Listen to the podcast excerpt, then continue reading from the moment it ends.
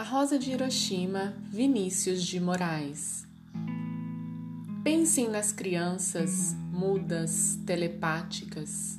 Pensem nas meninas cegas, inexatas. Pensem nas mulheres rotas alteradas. Pensem nas feridas como rosas cálidas. Mas ó, não se esqueçam da rosa da rosa. Da rosa de Hiroshima, a rosa hereditária, a rosa radioativa, estúpida e inválida, a rosa com cirrose, a anti-rosa atômica, sem cor, sem perfume, sem rosa, sem nada.